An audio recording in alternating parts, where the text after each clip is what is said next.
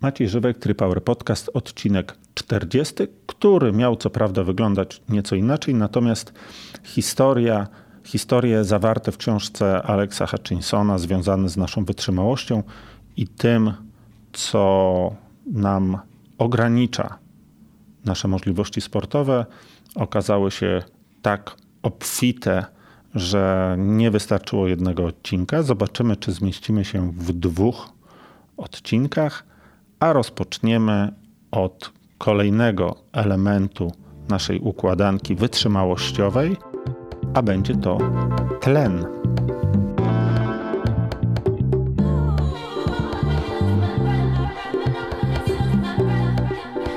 A może by zrobić taki eksperyment, żeby wcisnąć pauzę i spróbować wstrzymać oddech. Ciekawe, jak długo udałoby ci się wytrzymać bez oddychania. A potem, kiedy już ta próba dojdzie do końca, to ciekawą informacją może być to, że rekord świata we wstrzymywaniu oddechu pod wodą wynosi 11 minut 35 sekund. To jest Stefan Misfu.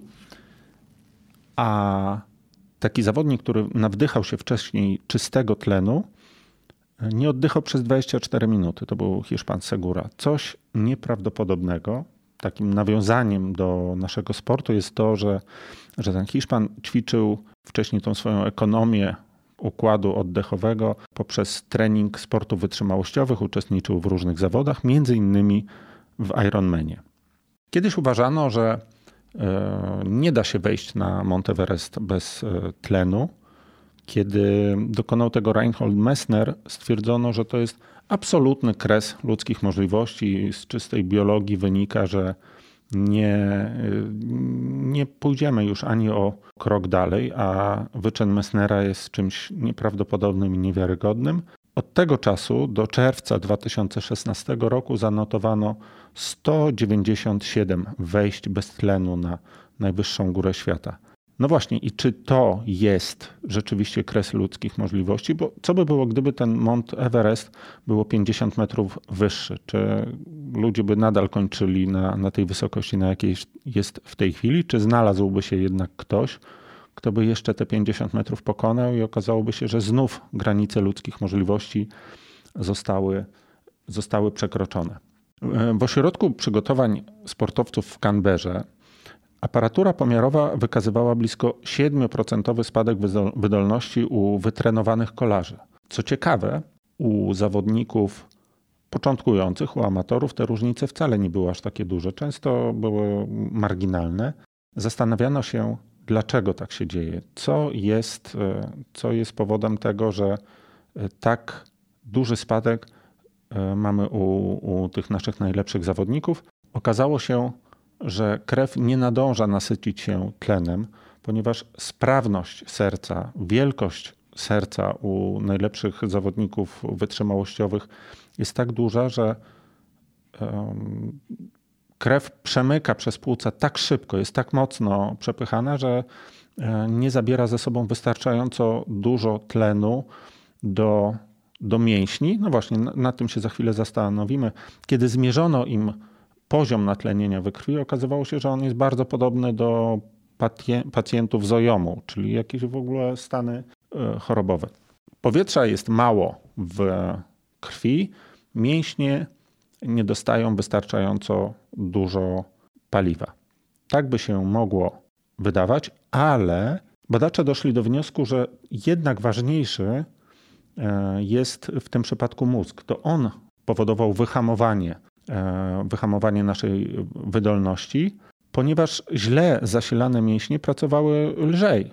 E, lżej, mniej się zakwaszały, nie wchodziły na duże obroty, właśnie dlatego, że blokował je wcześniej mózg. To on e, jest organem ważniejszym dla, dla całego organizmu i to on pełni tutaj rolę takiego, takiego regulatora, to on blokuje mięśnie przed większym wysiłkiem. Co ciekawe, Powyżej 7000 metrów mięśnie nie zakwaszają się w ogóle, niezależnie od wysiłku, jaki próbujemy tam dokonać. No wiadomo, że biegów sprinterskich na 7000 metrów się nie da, ale jakiś wysiłek podejmujemy. On się wydaje nawet dość duży.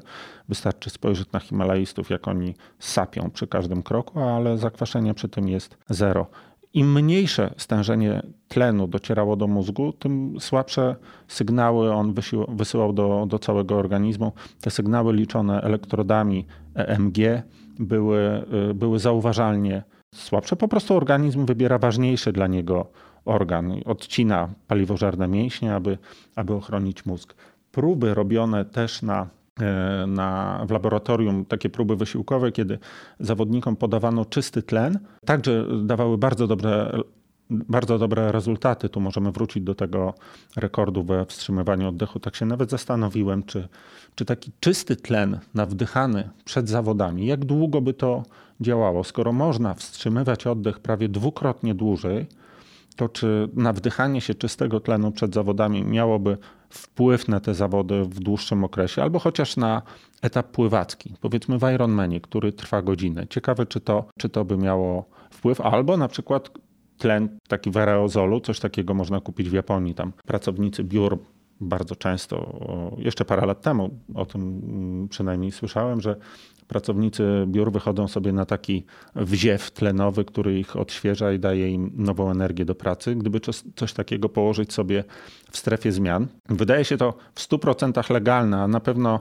e, bardziej naturalne niż, e, niż preparaty na astmę, które jak e, pamiętam na połówce w Szwajcarii przechodziłem przez strefę PRO to e, w strefie, w strefie zmian, pierwszej strefie zmian po wyjściu z wody, to praktycznie na każdym, każdym rowerze leżały, e, leżały leki przeciwastmatyczne, te, te wziewy, więc może ten tlen wcale nie jest takim słabym pomysłem.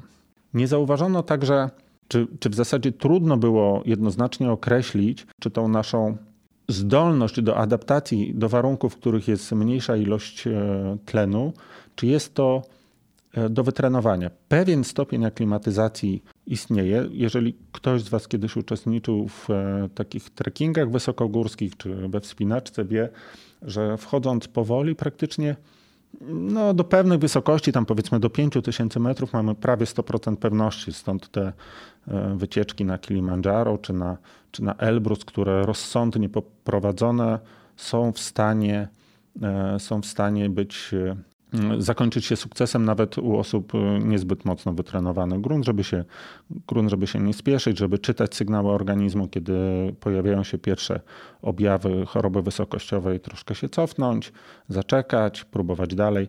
Ale ta możliwość adaptacji w takim kontekście treningowym czy w kontekście y, równania do najlepszych, ona nie jest wcale taka duża.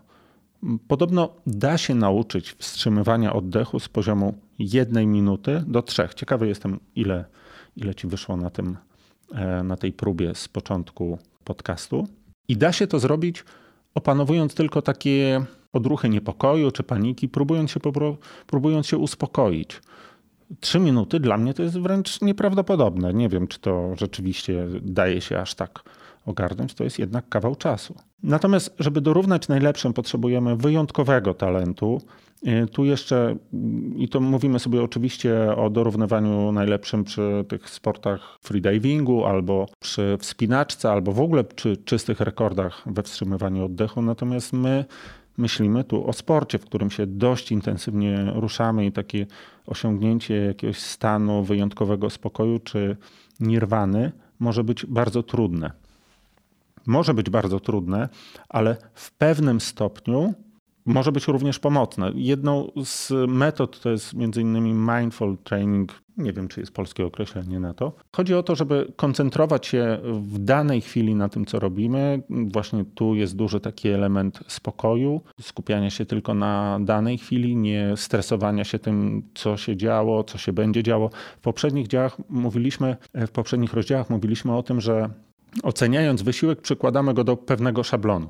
W mindful training, czyli jak powinniśmy się czuć w danej chwili, w mindful training yy, nie przykładamy tego do szablonu. Nie ma tak, że o, skoro czuję się na piątym kilometrze tak, to o, na dziesiątym to dopiero będzie. Tutaj staramy się to odseparować. Robimy najlepiej to, co się da w danej chwili. Jest to podobno tajemnicą sukcesu innymi Patryka Lange, który wprowadził to, wprowadził to do swojego treningu, szczególnie jego treningu biegowym, gdzie taki poziom koncentracji, powtarzalności ruchów, w ogóle powtarzalność ruchów w tych naszych sportach, ona e, ma bardzo dużo wspólnego z, ze stanami trans, wprowadzania się w stan transu, więc to zauważył i to bardzo docenił Lionel Sanderson też próbował sobie te elementy tego rodzaju treningu wprowadzić w swoje przygotowania. Trzeba jednak mimo wszystko zauważyć, że to nie sama pojemność płuc jest e, jedynym kryterium, takim, które mogłoby ograniczać naszą, e, naszą wytrzymałość czy nasze możliwości sportowe,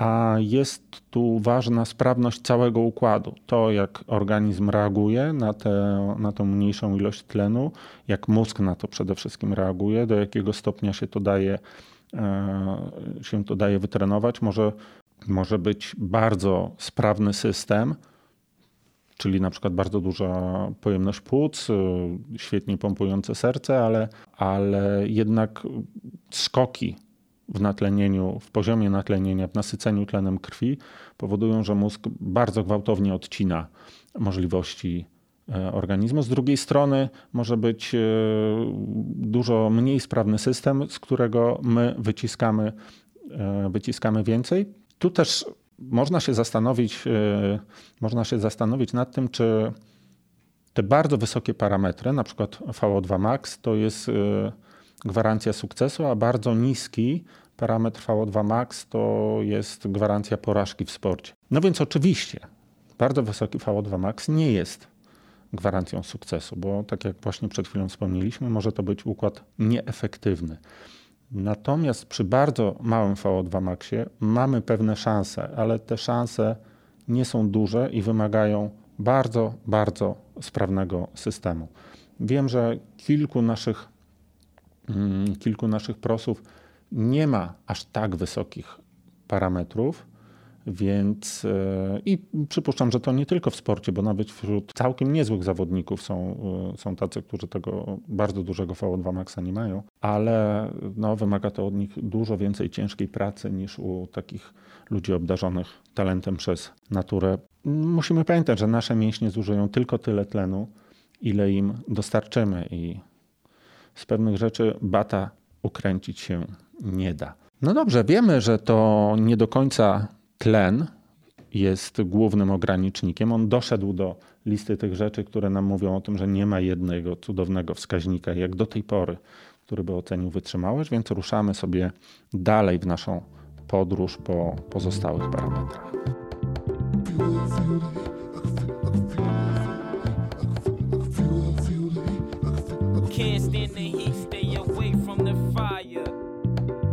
Wysoka temperatura. Niezależnie, czy to będzie wysoka temperatura naszego ciała, czy wysoka temperatura otoczenia, w którym startujemy, to też jest element y, mający dużą wpływ na naszą wytrzymałość i wyniki naszych wyścigów. Czy na pewno? Zaraz się o tym przekonamy. Czy wiecie, że na 100 kalorii spalonych w trakcie wysiłku tylko 20 do 25 jest wykorzystywana do poruszania się, tak wykorzystywana sportowo. Reszta idzie w grzanie, czy w, e, w grzanie się organizmu, czy w zasadzie próbę schłodzenia tego całego silnika, który nas napędza, czyli kręcąc na rowerze 252, to 750 idzie z dymem.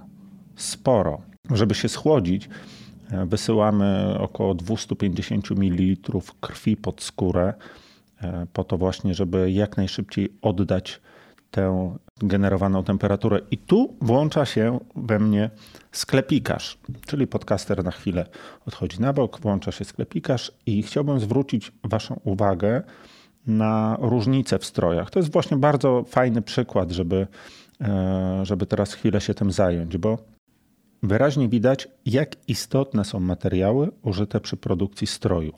Cieńszy materiał o składzie i strukturze pozwalającej na lepsze odprowadzenie ciepła pozwoli zaoszczędzić sporo energii, tej, która musi być marnowana przy okazji generowania całego napędu. Nie poprawia ten strój bezpośrednio mocy włożonej w pedały czy podczas y, biegu, ale ogranicza właśnie straty na działalności pobocznej i stroje z rękawami są tutaj bardziej skuteczne. Ja to bardzo często powtarzam w sklepie. Taki strój po pierwsze nas bardziej chroni od słońca, bo zakrywa większą część ciała, a po drugie szybciej odparowuje, szybciej odparowuje wodę z nas. I to fajny przykład jest oczywiście standardowy z koszulką latem, która jeżeli będzie mokra, to mamy w niej takie wrażenie, że jest nam chłodno, a jeżeli jesteśmy bez koszulki, no to to jest nam oczywiście e, bardzo ciepło. Fajny eksperyment zrobiła kiedyś firma Kiwami, która podawała, że jej strój amfibian, to był taki strój do olimpijki, bardzo cienki, takie miało się wrażenie, że jest jak papier. On brał o 600 ml mniej wody do, niż takie stroje podstawowe, które mieli wtedy w ofercie. To jest, no po pierwsze, 600 ml mniej dowożenia na rowerze, czy mniej do noszenia w trakcie biegania, ale też mniej wody, którą trzeba podgrzać i odparować, bo to ta odparowana woda nas schładza, nie ta, którą mamy na sobie. Ten moment, kiedy zaczynamy się pocić i jest taka warstwa potu już na nas cieknącego, to jest moment, w którym przekroczyliśmy punkt, w którym organizm sobie w najbardziej efektywny sposób radzi z odprowadzaniem ciepła. Od tej pory staje się już to trochę mniej efektywne. Mnie na przykład bardzo cieszy taki widok, chociażby na skotach, jak na zawodach widzę, widzę u, u swoich znajomych takie zacieki od soli. To znaczy, że ten strój działa. To znaczy, że tam nie, on nie trzyma wody. On tą wodę bardzo szybko odparowuje, pozostawiając oczywiście ten sód, który który wychodzi razem z potem. To jest, wydawałoby się na pierwszy rzut oka, o rany, jaki masakryczny strój, przecież jak się nim człowiek poci. A poci się dość podobnie, natomiast odprowadzenie potu jest różne i efektywność stroju jest różna. Parowanie i pocenie to jest świetna termo, termoregulacja, ale jeszcze raz zaznaczam, kiedy już ten pot zaczyna się lać, no to, to zaczyna się robić trochę trudniej, a na pewno mniej efektywnie. Dobrą wiadomością jest e, to, że posiadamy pewną umiejętność adaptacji do gorąca, do takich trudnych warunków. Po, po okresie takim przystosowania zaczynamy się wcześniej pocić, przybywa nam krwi i tętno jest niższe pod, podczas wysiłku. Natomiast trzeba zwrócić uwagę, że potrzebujemy na to około dwóch tygodni i w trakcie tych dwóch tygodni powinniśmy trenować. Ciekawa wskazówka, szczególnie dla tych zawodników, którzy wybierają się na Hawaje. To oczywiście mocno podnosi koszty takiego wyjazdu, który i tak nie jest tani, e, ale też wskazuje na to, że dużo możemy zrobić, e, dużo możemy zrobić prawidłową aklimatyzacją, że przyjeżdżanie na ostatnią chwilę na zawody jest oczywiście z ekonomicznego punktu widzenia fajne, natomiast jest dość e, pewną receptą na porażkę. Jak w każdym procesie adaptacji też musimy o tym pamiętać, że to nie jest tak, że wyjedziemy w marcu na miesiąc na Teneryfę i wystartujemy w październiku w Ironmanie. Ta adaptacja działa w obie strony. Ona, e, ona oczywiście tworzy się w upale i zanika, kiedy wracamy do, do takiej naszej strefy klimatycznej czy do niższych temperatur. Bardzo duża ilość danych tutaj e, pojawia się z z eksperymentów podczas II wojny światowej, kiedy, kiedy europejscy żołnierze walczyli na frontach takich jak Afryka, jak e, Południowa Azja, gdzie było bardzo gorąco, bardzo wilgotno i starano się poprawić ich, e, poprawić ich efektywność. Chociaż oczywiście część jest też ze zwykłych eksperymentów sportowych. W Kopenhadze przeprowadzono taki eksperyment, gdzie schładzano i podgrzewano kolarzy przed startem, ogrzewano E, za pomocą takiego ręcznika położonego na karku. Próba polegała na jeździe do odmowy na jednym biegu. Za odmowę uznawano niemożność kręcenia powyżej, 20, powyżej 50 obrotów, e, czyli kadencja, kiedy spadała poniżej 50 obrotów, kończyła się próba.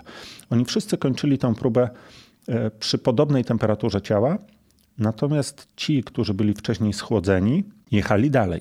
Z tego możemy sobie wysnuć wniosek taki dla siebie, żeby nie stać w piance na upale przed startem, tylko wejść do wody, stać w cieniu. Nie jestem fanem zakładania pianki na ostatnią chwilę, bo tam wydaje mi się, że tego stresu jest więcej niż to warte, ale jak już się ją założy, to, no to nie stać w takim pełnym słońcu.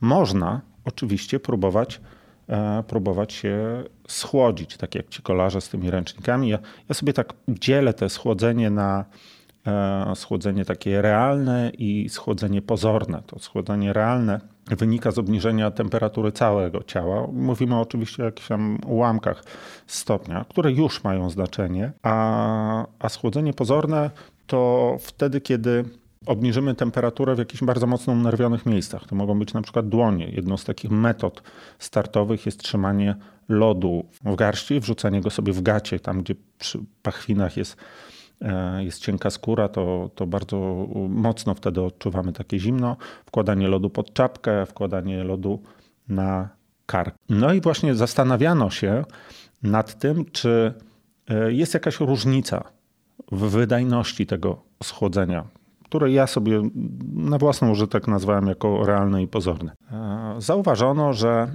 oczywista oczywistość, że możemy się chłodzić napojami czy kostkami lodu, prawda? I na początku uważano, że to schłodzenie i wzrost wydajności również związany jest z tym, e, z receptorami mózgu, które odnajdują coś chłodnego w ustach, kiedy pijemy, czy tam trzymamy kostki lodu i tak dalej. I troszkę odpuszczają nam te, te bariery ochronne, te granice, w ramach których możemy się poruszać. Uważano, że kiedy te napoje czy ten lód dostanie się już do żołądka, to nie ma takiego wpływu dużego na organizm. Ciekawostką, która przyszła mi teraz do głowy, jest e, połykanie kostek lodu. To jest sposób, e, który używa się wśród turystów, na przykład na łódkach e, i pomaga troszkę zapobiegać chorobie morskiej. I zastanawiam się, czy na przykład połknięcie kostki lodu przed startem, szczególnie u osób, które mają problem właśnie z chorobą morską albo z pływaniem na wodach otwartych, jakieś tam historie związane z błonnikiem, czy mogłoby im to pomóc. Oczywiście zagrożeniem mogą być jakieś historie tam żołądkowe, ale wydaje mi się, że to jest rzecz do, do przetestowania. W ogóle w tym podcaście chyba sugeruję za dużo różnych eksperymentów, ale zobaczymy, jak się któryś uda, to, no to, to już jakiś mały sukces. No właśnie, i czy ten lód w żołądku nam pomoże, czy nie, to postanowili sprawdzić Kanadyjczycy z Uniwersytetu w Ottawie, bo taka uwaga, nie znam się, ale się wypowiem. Moim zdaniem powinien pomagać, bo nawet krew krążąca w układzie trawienia, która się schłodzi od tych rzeczy, które tam się rozpuszczają w żołądku, to jakiś efekt powinien być. Oni postanowili to sprawdzić, omijając receptory nerwowe z ust. I wprowadzili taką zamrożoną maść, to była woda z lekkim dodatkiem cukru, przez rurkę, przez nos bezpośrednio do żołądka. No, kogo nie przeszły ciary ten mistrz? Bo jak ja sobie wyobrażę coś takiego, to, no to, jest, to jest coś. Wyniki były zgodne z tym, co mi się intuicyjnie wydawało, czyli na próbach wytrzymałościowych osiągnięto podobne rezultaty przy tradycyjnej metodzie, czyli pijemy normalnie jak, jak należy ustami i, i tam jak wprowadzono tą, tą zmrożoną maść do, e, do żołądka. Także tym, e, coś w tym jest, żeby, e, żeby również napić się czegoś zimnego przed startem, to, to też teoretycznie mogłoby nam pomóc, albo eksperyment z tymi kostkami lodu. Bo w ogóle człowiek to zadziwiająca maszyna, bo można zastosować zupełnie inne środki, dwa przeciwstawne środki, które będą prowadzić do podobnego celu, a tutaj, jest, tutaj przykładem mogą być na przykład gorące napoje czy gorące potrawy, e, a nawet ostre potrawy czasem, ale tu się skupmy na gorących, e, jako sposób na, e, na upał wśród mieszkańców takich gorących regionów świata. I tu działa z kolei taki mechanizm, że to ciepło z żołądka interpretowane jest w bardzo podobny sposób jak ciepło, jak temperatura otaczającego nas powietrza. I wcześniej zaczynamy się pocić, szybciej uruchamiamy takie, takie mechanizmy, które, które mają nas e, schłodzić bardziej efektywnie. Oczywiście to jest sposób, który bym na przykład polecił na e, raczej na regenerację, no bo nie napijemy się gorącej herbaty przed startem, bo ten sposób na oszukanie mózgu bardzo szybko zamści się, kiedy rzeczywiście temperatura się podniesie. Ale to też wydaje mi się do przetestowania, czy taka na przykład ciepła herbata, może nie bezpośrednio po treningu, ale trochę po treningu, nie, nie pozwoli nam szybciej się szybciej się zregenerować. Pole do popisu, do komentarzy dla dietetyków, co o tym, co o tym myślą. Oczywiście, jak w poprzednich e, przypadkach, przy poprzednich punktach, ten nasz mózg, wielki regulator, daje się i tu oszukiwać.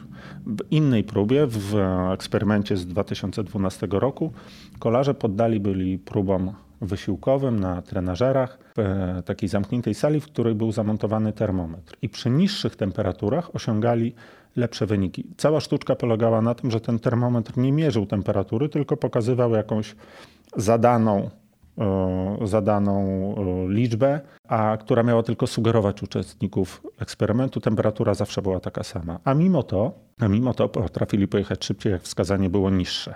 Nie jest to jedyny sposób na to, żeby wpłynąć na ocenę temperatury. Wpływa na tą naszą ocenę, ale już w niekorzystny sposób wpływają niedawno przebyte choroby. Potrafimy niestety nie najlepiej E, oszacować to, co się dzieje wokół nas. Bardzo grube ciuchy, takie nieoddychające, jakieś, nie wiem, wyjdziemy w lato i, i, i jesteśmy w jakichś w gumowych ciuchach na sobie. Organizm nie radzi sobie z regulacją temperatury, chociażby sam efekt przeziębienia, prawda, bo to wszystko nie działało tak, jak należy. Wpływają również leki na to, jak odbieramy temperaturę, a także doping. To, to też jest często powodem tego, że e, nie radzimy sobie z oceną temperatury. Tu jeszcze chciałbym na chwilę wrócić do, do tych sposobów związanych z, z takim schłodzeniem się czy wyrobieniem e, sobie uczucia chłodu, czyli bardzo popularne kładzenie lodu pod e, czapkę, wrzucanie sobie go na kark, czy branie w, w rękę. Taki lód wzięty w garści, trzymany w garści, to chyba jest najbardziej efektywny sposób schłodzenia czy pozornego schłodzenia. No właśnie, bo tu jest element pewnego oszukiwania mechanizmów, które mają nas zabezpieczać. Jeżeli nie jesteśmy bardzo przyzwyczajeni do upału, jest on dla nas jakimś szokiem, możemy przyjąć takie założenie, że e, mózg odetnie nam te jakby przyhamuje te nasze możliwości dość wcześnie, no bo on nie jest przyzwyczajony do takiej sytuacji. Natomiast dla osób z dobrą aklimatyzacją uważam, że to są już, to są już eksperymenty dość niebezpieczne, bo my tą granicę tolerancji mamy przesuniętą dalej i ryzykowanie z takim sztucznym przesunięciem jej jeszcze o krok może skończyć się e, jakimś spektakularnym upadkiem przed linią mety, więc, więc uważajmy. Jak zauważyliście, nie wspominałem jeszcze nic o piciu, chociaż mowa była o wysokiej temperaturze. Mówiliśmy o, o jakichś tam chłodnych napojach i tak dalej, ale nie, nie jako strategia startowa, czy nie jako element ograniczający naszą wydolność, a o tym będzie cały kolejny akapit.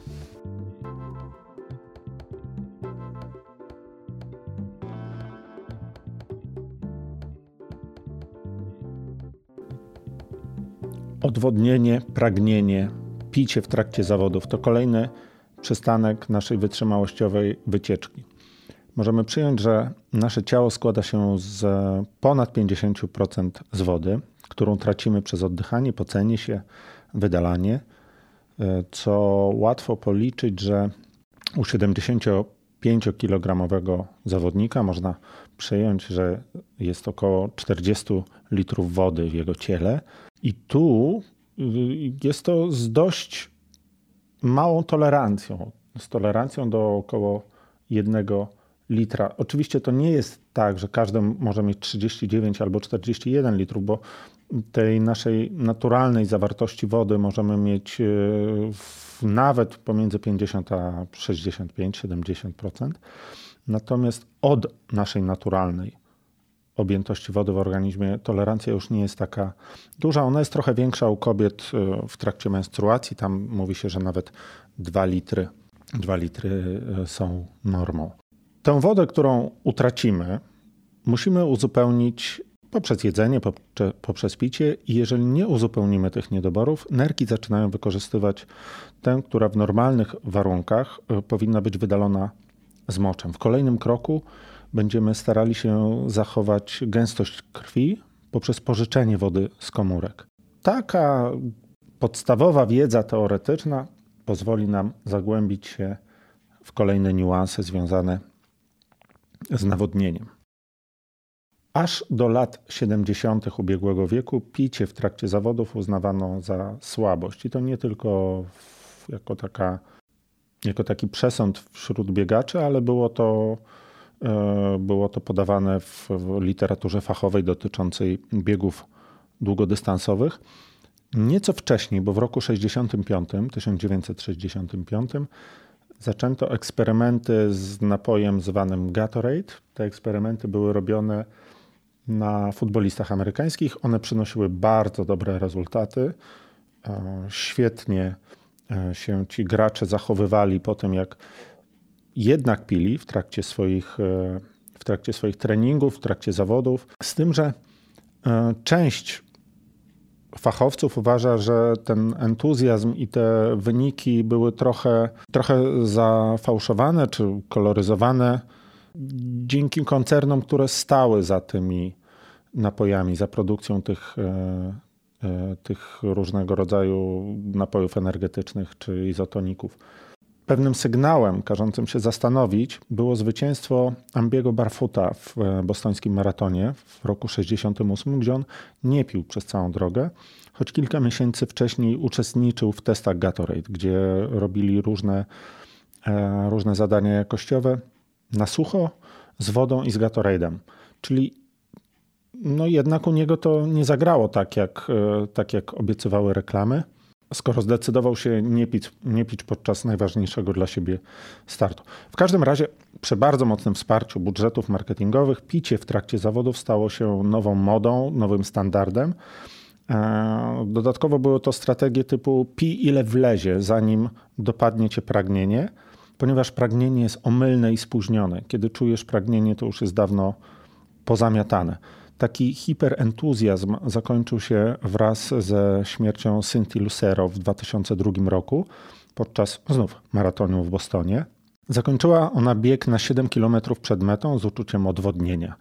W szpitalu okazało się, że przyczyna była odwrotna i po kilku godzinach Cynthia zmarła. Sud rozpuścił się w zbyt dużej ilości płynów, które gromadziły się w płucach, a to spowodowało obrzęk mózgu i tragiczny i tragiczny finał. Od tego czasu zaczęto trochę ostrożniej patrzeć na kwestie nawodnienia, trochę dokładniej się im przyglądać. Na pewno słyszeliśmy wszyscy o, o regule 2% y, e, takich y, różnego rodzaju popularnych artykułach, szczególnie dla osób początkujących, że jeżeli stracisz 2% swojego ciała e, w domyśle przez odwodnienie, to tracisz ileś tam swojej wydolności. Nawet mówi się o 10, o 10%, natomiast nie potwierdza tego życie. Weźmy sobie 2004 rok. Haile Gebrselassie bije rekord w Berlinie podczas maratonu. 2.04.26, tracąc 10% masy swojego ciała. Oczywiście można powiedzieć, że gdyby się utrzymał w normie 2%, to ten wynik byłby lepszy, ale po pierwsze jak można tego dokonać, jeżeli te 10% to tam powiedzmy było, no ile mogło być? 6 kg. On biegnie dwie z kawałkiem, a jesteśmy w stanie przyswoić 1,3 litra, dobra, weźmy nawet 1,5 litra w trakcie, e, w trakcie biegu. Zaznaczam, że Haile pił w trakcie tego biegu, on nie pobiegł go na sucho, więc i tak miał deficyt 6-kilogramowy, no to nie da się po prostu tego nadrobić. No dobrze, ale w takim razie, gdyby wycyrklować tak prędkość, żeby być w tych 2%, to, no to by wtedy był jeszcze bardziej efektywny. Nie. Badania uczestników maratonów tego nie potwierdzają. Najszybsi zwykle są najbardziej odwodnieni, tracą najwięcej wagi i ci, którzy przebiegają dalej, e, tą utratę wagi swoją procentową zwykle mają mniejszą, więc nie znalazł się między tymi najszybszymi taki, który pobiegł, e, pobiegł w sposób bardziej ekonomiczny. A jeżeli pobiegł w sposób bardziej ekonomiczny, to znalazł się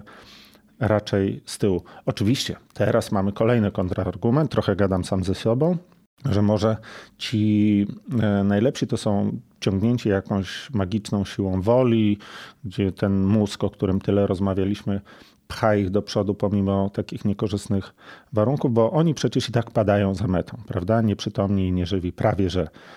Ale tu nie przeceniałbym siły, e, nie przeceniałbym roli silnej woli, bo no przynajmniej nie w kontekście odwodnienia, bo większe znaczenie mają tutaj sprawy związane z krążeniem, ciśnieniem krwi wracającej do serca, które wiąże się ze zmniejszeniem intensywności, kiedy stajemy tuż za metą, bo nie ma takich problemów z tymi padającymi jak kawka zawodnikami, z tymi, którzy jeszcze mają siłę tam się roztruchtać trochę po, e, po minięciu linii mety. Druga sprawa, że przestają działać takie mechanizmy trochę wspierające akcję serca, czyli na przykład łydki, które stanowią taką bardzo mocne wsparcie dla, dla pompy serca, pompując krew z powrotem do niego. Kiedy stajemy, ten mechanizm nagle w jednej chwili przestaje działać i tworzy się spora różnica w ciśnieniu. Myślę, że tu e, większym fachowcem byłby profesor Pupka, który by potrafił to na pewno lepiej wytłumaczyć, choć mam nadzieję, że się ze mną tu e, ze mną się tutaj zgadza. No właśnie odwodnienie czy, czy kwestie związane z ciśnieniem krwi. Tu mamy ciekawy eksperyment z RPA podczas Ironmana w RPA, chyba 2012 rok, ale nie do końca tutaj pamiętam. Uczestnicy e, tego Ironmana, którzy odwiedzali namiot medyczny, byli podzieleni na dwie grupy. Jedna z nieparzystymi numerami i oni dostawali kroplubkę z, z płynami nawadniającymi, więc byli stawiani na nogi za, za pomocą wlewów. Natomiast parzyste numery miały się położyć z nogami do góry i pić, e, kierując się własnym pragnieniem. Jedni pili, drudzy nie pili, to było, to było różnie z nimi. Natomiast nie było różnic w czasie opuszczenia namiotu. Efektywność obydwu tych zabiegów była taka sama. W kontekście nawodnienia i tego, czy pić w trakcie zawodów, czy nie, to dwie, dwa ważne pytania są tutaj, na które należy zwrócić, zwrócić uwagę. Pierwsze to, czy można się odwodnić, nie czując pragnienia. Trzeba pamiętać, że pragnienie opiera się, czyli interpretacja mózgu, czy potrzebujemy tej wody, czy nie, opiera się na zagęszczeniu sodu we krwi i inaczej on będzie e, reagował w trakcie zawodów Inaczej, kiedy siedzimy, nie wiem, na plaży w upale i się opalamy, prawda? A inaczej, kiedy się najemy, nie słonych paluszków czy jakichkolwiek słonych potraw. To zresztą też słyszałem taką historię, że w knajpach specjalnie się soli potrawy, żeby mm, więcej picia zamawiać, na którym jest większa marża niż, niż na pozostałych rzeczach. No ale w każdym razie y, jest to, to do zastanowienia się, że Owszem, może się zdarzyć tak, że to nasze pragnienie jest e, oszukane czy nieefektywne, ale wynika to właśnie z tego, co, co jedliśmy, jakie są, nie wiem, żele, jak przystępujemy do startu. Generalnie rzecz biorąc, ufałbym poczuciu pragnienia i sporo dzisiejszej takiej teorii dotyczącej nawadniania w trakcie startów e, nie, nie sugeruje takiego picia z zapasem, żeby y, na wszelki wypadek jeszcze wypić trochę więcej niż to potrzeba. Nie ma takiego e, powodu. No bo właśnie, tu przechodzimy do drugiego pytania. Czy utrata na wadze po treningu to utrata wody, którą należy uzupełnić? Upraszczając sprawę, czy y, każdy kilogram, który straciliśmy, to jest odwodnienie i kierując się kolorowymi artykułami z kolorowych gazet? Absolutnie tak. Trzeba przyjść do domu i wypić tyle, ile się wypociło, bo to, to jest właśnie ta woda, którą straciliśmy. Nie, nie jest tak. I dowiedziono to w wielu eksperymentach. W Endure są nawet opisane bardzo skomplikowane eksperymenty, gdzie oznaczano atomy wody, które, czy cząsteczki wody, przepraszam, które były które były wprowadzane z, jako picie, jako pożywienie, które były w organizmie, y, badając ich jakby drogę. I te, gdzie to odwodnienie tak naprawdę, e, tak naprawdę się odbywa, gdzie ono zachodzi i na jakim jest poziomie. Tu zwrócono oczywiście uwagę na taką rzecz, która intuicyjnie też się wydaje bardzo naturalna, że wodę tracimy również przez spalanie węglowodanów pozbywamy się dwutlenku węgla z oddechem i wody, która wychodzi do organizmu, tam wypacamy ją w różny sposób, ale to paliwo, które zużyliśmy w trakcie biegu, tu jest bardzo duża część tej utraty wagi na, po treningu czy, e, czy po zawodach. zwróćmy też uwagę, że przyswajamy koło, no weźmy w uproszczeniu półtora litra wody na, na godzinę i no, takie ożłopanie się wody, po pierwsze, nie ma wielkiego sensu, bo i tak będzie problem z przyswojeniem jej. A po drugie, tak jak dowodzą tego między innymi te eksperymenty, o których mówiłem, czy zdrowa logika, część tej wody e, e, pozbyliśmy się z pożywieniem, więc rozłóżmy to sobie na dłuższy czas i niech to nie będzie tylko woda. A już najgorszą rzeczą chyba to opić się bańkę wody i zagryźć jeszcze 15 innymi odżywkami i batonami. To już kompletnie bez sensu. Dajmy sobie czas na nadrobienie tych kilogramów. One i tak wrócą. Nie ma szans. To, od tego się nie ucieknie. W 2007 roku e, przeprowadzono też takie eksperymenty w Wielkiej Brytanii, które wykazały, że nawet do 3% utraty ciała, utraty masy ciała e, nie wpływa na coś, co rozumiemy jako odwodnienie, czyli nie wpływa, tam zachodzą oczywiście, tak jak już w poprzednich e, punktach mówiliśmy, to zachodzi mnóstwo procesów, które mogą spowodować, że my zwalniamy, ale nie ma jeszcze problemu odwodnienia nawet przy 3% utraty masy ciała. Może być zmęczenie mięśniowe, parę innych rzeczy e, wchodzić w grę, ale nie odwodnienie. Pomaga picie małymi łykami. Jest ono bardziej efektywne niż takie duże łyki. Ciekawostką jest to, że zwilżenie ust nie pomaga. Tak jak w przypadku węglowodanów i w ogóle paliwa, o którym za chwilę zaczniemy mówić, to jest taki mechanizm oszukujący, oszukujący mózg. Natomiast w przypadku wody, tą wodę trzeba rzeczywiście w siebie wlać. Nie da się wypłukać ust, wypluć i, i taki efekt placebo to nie nastąpi. Nastąpi on, w, tak jak już wspomniałem, w jedzeniu, w przypadku węglowodanów, ale nie wszystkich, a o tym za chwilę.